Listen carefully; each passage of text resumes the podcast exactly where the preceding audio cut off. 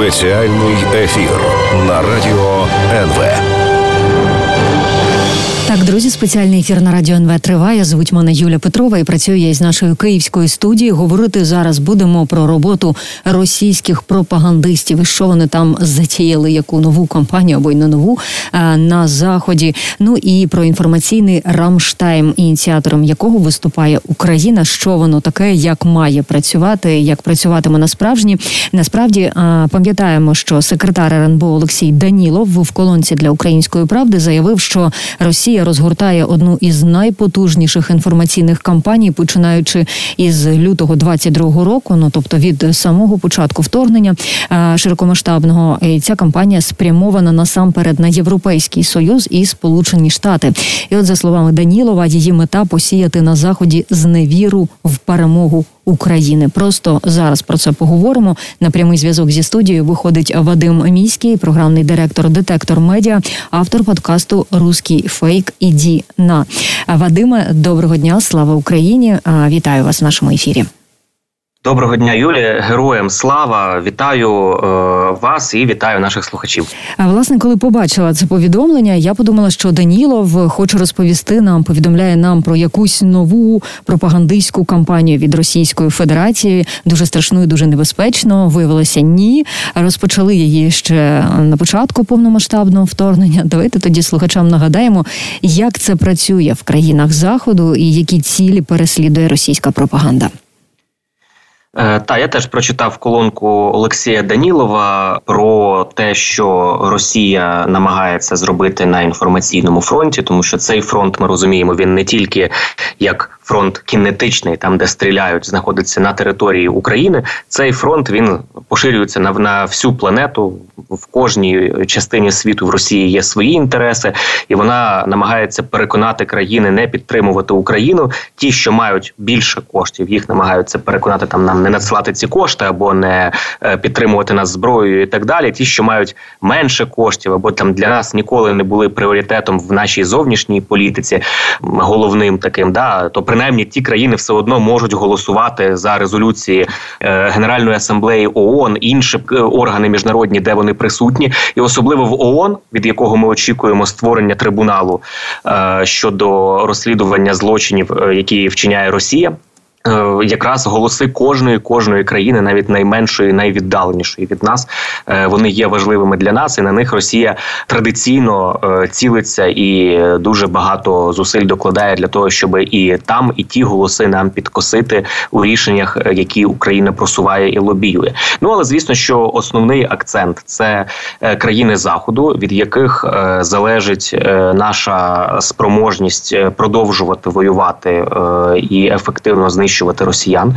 Е, багато фейків протягом усього цього року е, повномасштабної війни ми бачили про постачання зброї. По перше, розповідали і розповідають далі про те, що українська армія не вміє і не може е, воювати ефективно західною зброєю. Кожен раз цей фейк активізовується перед якимись новими постачаннями, і після того як Україна успішно застосовує цю зброю, то ну якось вибиває аргументи в російських пропагандистів. Але е, тут справа в пропаганді така, що ти е, багато разів повторюєш один і той самий меседж з надією, що він так чи інакше переживеться в якихось якихось умах людей, яким ти це доносиш, і це тактика Геббельса про мільйон разів повторити неправду і починаєш уже трішки в неї вірити. То саме на це і розраховує Росія. От повторюючи, здається, на перший погляд такі безглузді фейки, нісенітниці про те, що там Україна не вміє користуватися нормально повноцінно західною зброєю. Також ми чули багато разів про те, що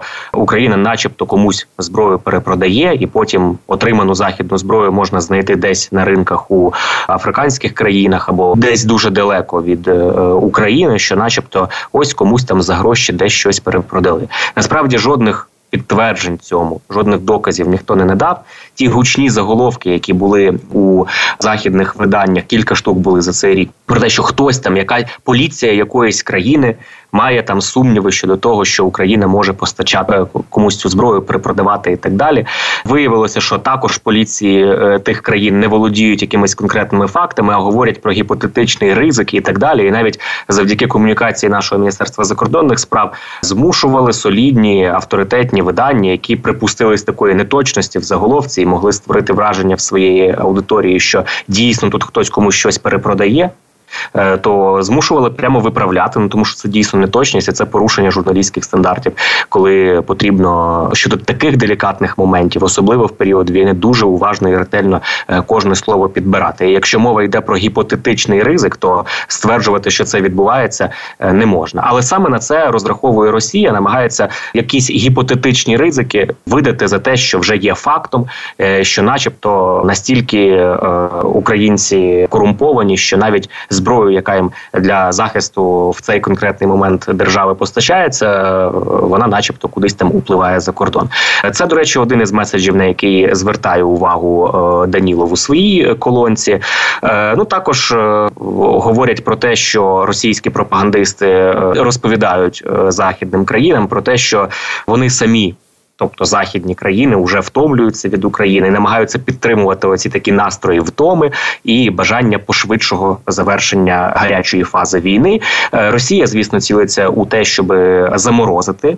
Е, конфлікт заморозити і створити таку зону напруги в Україні, як це було із е, Донбасом після е, початку е, війни в 2014 році, як це у багатьох пострадянських країнах, де вони залазять своїми такими щупальцями з Придністров'ям, їм дуже зручний цей формат, коли ти можеш факти. Але ну на на мій погляд, для них ідеально було пам'ятаєте, було би на початку повномасштабної війни неодноразово повторювали оцю тезу про боснійський сценарій для України. От там є бо фактично біля біля Боснії є велика, ну велика, невелика за розмірами, але за амбіціями велика країна Сербія. А на території Боснії є утворення, яке називається Республіка Сербська. Це не Сербія велика. От і оця Республіка Сербська, вона фактично є суб'єктом цієї федерації Боснії і Герцеговини. Вона має певні конституцію, навіть закріплені права. І от такий варіант, звісно, найцікавіший був би Росії для створення в Україні якимось виокремлення таких регіонів, які би і подальшому е, якимось чином би розлагали оцю би атмосферу всередині нашої країни.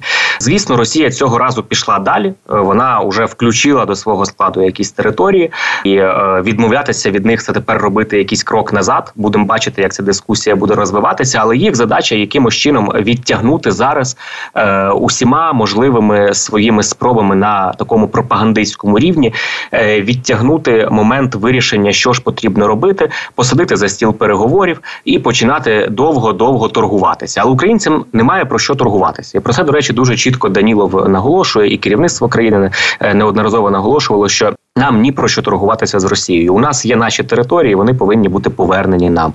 Тим більше зараз, коли Путін уже відповідно до рішення Палати міжнародного кримінального суду е, підозрюється у вчиненні воєнного злочину, уже тепер точно немає про що дискутувати з воєнним злочинцем, який вчинює ці воєнні злочини на нашій території. Те, що озвучені вами наративи поширюються для внутрішньої аудиторії, поширюються на території Російської Федерації, воно зрозуміло. А от у вас я хотіла запитати, а, наскільки робота російської пропаганди і російських пропагандистів зараз можуть бути небезпечними у країнах заходу, як там сприймаються відповідні повідомлення? Бо перебуваючи тут в Україні, ну якось ти собі розумієш, що це маячня, і що люди адекватні не можуть це сприймати за правду. Ви знаєте, воно не є е, ця робота зовсім марною російська, тому що так є певний політичний прошарок суспільства, який там активно включений в цей порядок денний. Політики, взагалі, західних країн між собою тісно координуються, і для них стало е, якимось таким ну знаком взагалі розрізнення свій чужих зараз підтримка України. Можливо, там не все іде настільки гладко, можливо, там якісь питання тормозяться і так далі. Але в принципі, ну настрій е, цивілізованих країн він зрозумілий, полягає в тому, щоб підтримати Україну. Якщо ми спускаємося нижче на е, ті е, рівні прошарки суспільства суспільства, які не залучені в цей дискурс, живуть собі своїм життям, виховують там дітей, в садочок водять, е, ходять випити пива і так далі. І вони не цікавляться аж так сильно політикою, і це в принципі нормально для таких е, уже е, країн, де все розмірене, спокійне життя можна політикою цікавитись не сильно. Там виявляється дуже багато різних уявлень, настроїв є. І для мене показовий приклад є, наприклад, Німеччина, де Фактично, уже буквально перед тим як було прийнято рішення про постачання Україні танків Леопард, тільки тоді почали показувати соціологічні дослідження, що трішечки більше ніж половина мешканців Німеччини підтримує отаке постачання. Тобто, фактично, це е, і а починали ну майже з якоїсь незначної кількості людей, які це підтримували. Тобто, це фактично велика кількість комунікації Росії спрямовується, і тому, скажімо, нам все зрозуміло, що відбувається в Україні. Ви абсолютно праві, е, і для нас трошки навіть дико, як можна не мати е, емпатії до українців, які на передовій захищають весь континент європейський від агресора, від варварів і так далі. Е, але чим далі ти від України, тим оптика ця вона трішки деформується, і люди неоднозначно розуміють і неоднозначно усвідомлюють, що саме тут відбувається, і можливо їм своя сорочка виявляється ближчою до тіла, свої ціни в платіжках і так далі. Але в принципі не можна говорити, що російська пропаганда має великі успіхи. Вони величезні ресурси вкладають у це, але по факту у стратегічних питаннях, на які цілиться українська дипломатія, і те, що ми для себе ставимо як пріоритет, російська пропаганда е, змушена постійно відступати, визнавати поразки, починаючи із постачання зброї простої, там якихось протитанкових е, комплексів, потім артилерії, потім е, уже танки постачають. Зараз мова йде про літаки, е, і вже і далі навіть є якісь задумки у військового керівництва у нашої дипломатії. Тобто, я думаю, що в принципі про це можна говорити, що російська пропаганда вона не має великого успіху, але вкладає дійсно великі зусилля, і що в неї вдається, так це відтягувати принципово принципові для України рішення і якось розтягувати цей конфлікт на довший період. І е, для себе вони добиваються того, що вони е, розраховували, що все в них швидко вдасться за буквально е, кілька днів. Вони тут переможуть, встановлять свою владу, і все, і закінчиться взагалі вся воєнна історія. Але так не вдалося. Суспільство в них не було достатньо мобілізоване, економіка не була мобілізована для цього, і тепер їм потрібно розтягнути як на довший час. Бажано затягнути це взагалі в якусь таку заморожений стан, щоб не витрачати на цей час ресурси, але готуватися для повторення для або для якогось нового наступу. Тобто їх задача відтягнути для того, щоб мобілізувати. Але е, тим не менше, хоча в якихось питаннях їм вдається відтягти рішення глобально, вони не мають ніяких аргументів для країн заходу та й для суспільств заходу, не тільки для політиків, що е, вони є праві і що потрібно приставати на їхню точку зору. І ще мені цікаво дізнатися, а як зараз, е, от після року війни, е, працюють і поширюють свою інформацію пропагандистські російські медіа? Тому що ми ж пам'ятаємо, що на початку війни е, там російські канали активно дуже забороняли у Європі. А профільний міністр пан Ткаченко має на увазі міністр культури і інформаційної політики. Він каже, що Росія зараз змінює тактику. Ну, наприклад, використовує непрямі офлайнові історії або наративи так званих корисних ідіотів. От розкажіть про це трохи. У Росії за багато багато років ще із радянських е, часів, навіть ще з часів Російської імперії, є е, е, дуже велика мережа організацій, навіть формалізованих за кордоном, які працюють на просування е, руского міра. Почнемо із того, що у багатьох країнах офіційно діє розсотрудничество. Це така агенція Росії, яка е, займається там підтримкою якихось проєктів за кордоном. Вони якісь там гранти десь надають, когось десь підтримують і так далі. Все звісно, що воно має бути в такій тональності, все, що робиться під егідою цього розсотрудничества, в тональності руского міра. Це може бути не обов'язково щось політичне. Це може бути якісь там е, е, гуртки руского балета.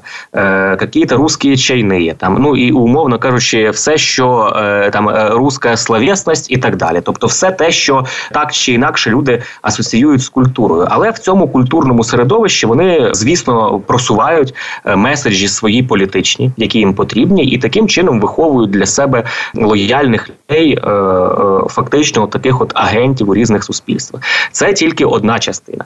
Інша це церкви російські православні церкви по по всьому світу, і е, звісно, вони також і в країнах заходу, де і діаспора велика російська, е, також є е, не в не всі 100% випадків, але дуже багато. Також вони є провідниками ідей руского міра, які абсолютно там не засуджують агресію, а навпаки, повторюють про те, що це виправдана і обґрунтована для Росії війна.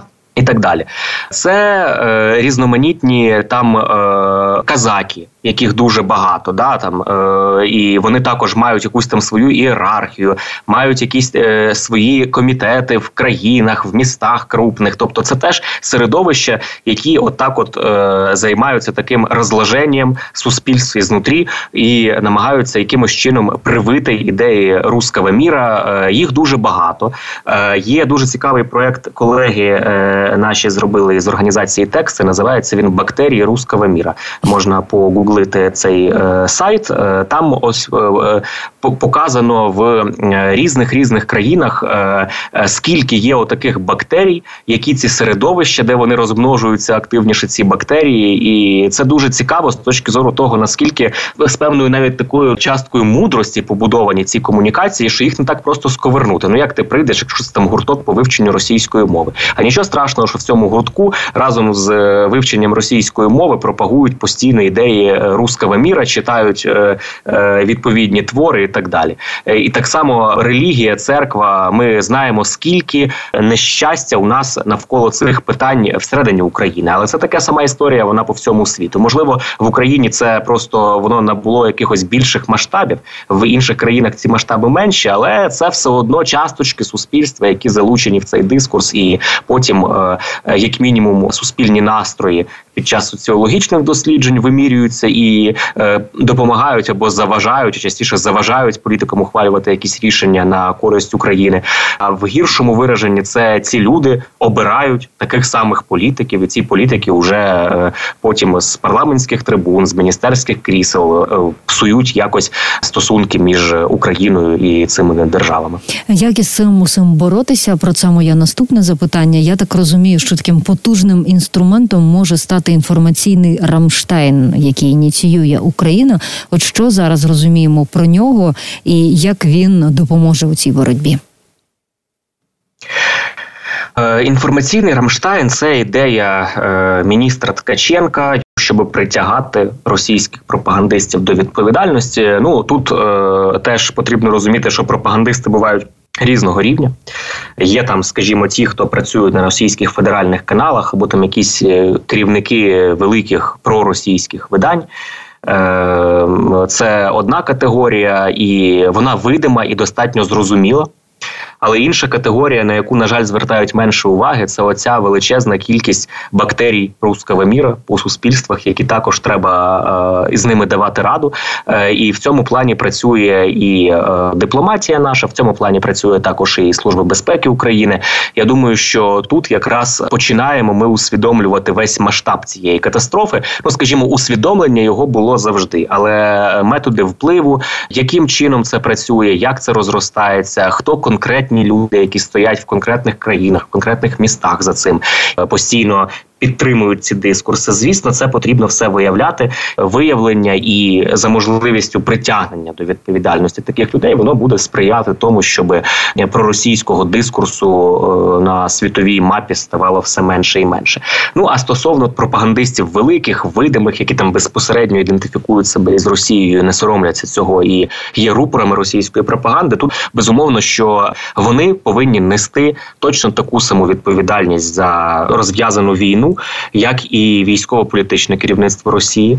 Для цього є ряд інструментів, і система ООН дозволяє е, використовувати наявні конвенції, е, наявні міжнародні договори е, для того, аби притягати їх до відповідальності. Також е, можна намагатися це робити створенням спеціального трибуналу, наприклад, який буде розглядати риторику підбурення до геноциду. Ми пам'ятаємо, як один із пропагандистів Красовський, такий Антон є у Росії. Навіть певний час він намагався створити імідж ліберальної людини. Тепер вже ці всі маски вони зняті, і він е, от просто своїм ротом закликав топити українських дітей в тисині. За що? За те, що вони вважають, що Росія окупант в нашій країні, тобто, от просто прийти в іншу країну і топити чужих дітей в Тисині, і він це в ефірі, в ефірі, тобто це не на своїй сторінці, якісь він собі дозволяє висловлювати. І такого є ну е, дуже багато. І це журналіст, людина, яка називає себе журналістом. Е, такого є дуже багато. Це все потрібно документувати. Причому робити це зараз, не чекати, коли будуть створені ці всі суди. Зараз документувати, притягати е, до відповідальності за українським законодавством, хай заочно, але робити це, тому що потім ці всі речі забуваються. Така інтенсивність у нас часу, що ми часом не пам'ятаємо, що ми вчора снідали. А що було кілька місяців, тому вже геть забувається. Тому потрібно якомога більше доказів, якомога більше рішень українських судів. Все це потім знадобиться нам, коли ми будемо е, намагатися притягнути їх до відповідальності вже на міжнародній арені. І якщо вони і будуть переховуватися в Росії, це буде дуже нудне в них там життя е, в рамках е, тільки кордонів Росії. А ну, і інформаційно світі... і інформаційно ізольоване це 100%. Пане Вадино, Вадиме, дуже дякую вам за коментарі. Вадим е, міський програмний директор детектор медіа, автор подкасту Руський фейк іді на спілкувався зі мною. Друзі, прощаюся з вами на сьогодні. Обов'язково почуємось завтра. Знаю, вірю, все буде Україна. До побачення. Спеціальний ефір на радіо НВ.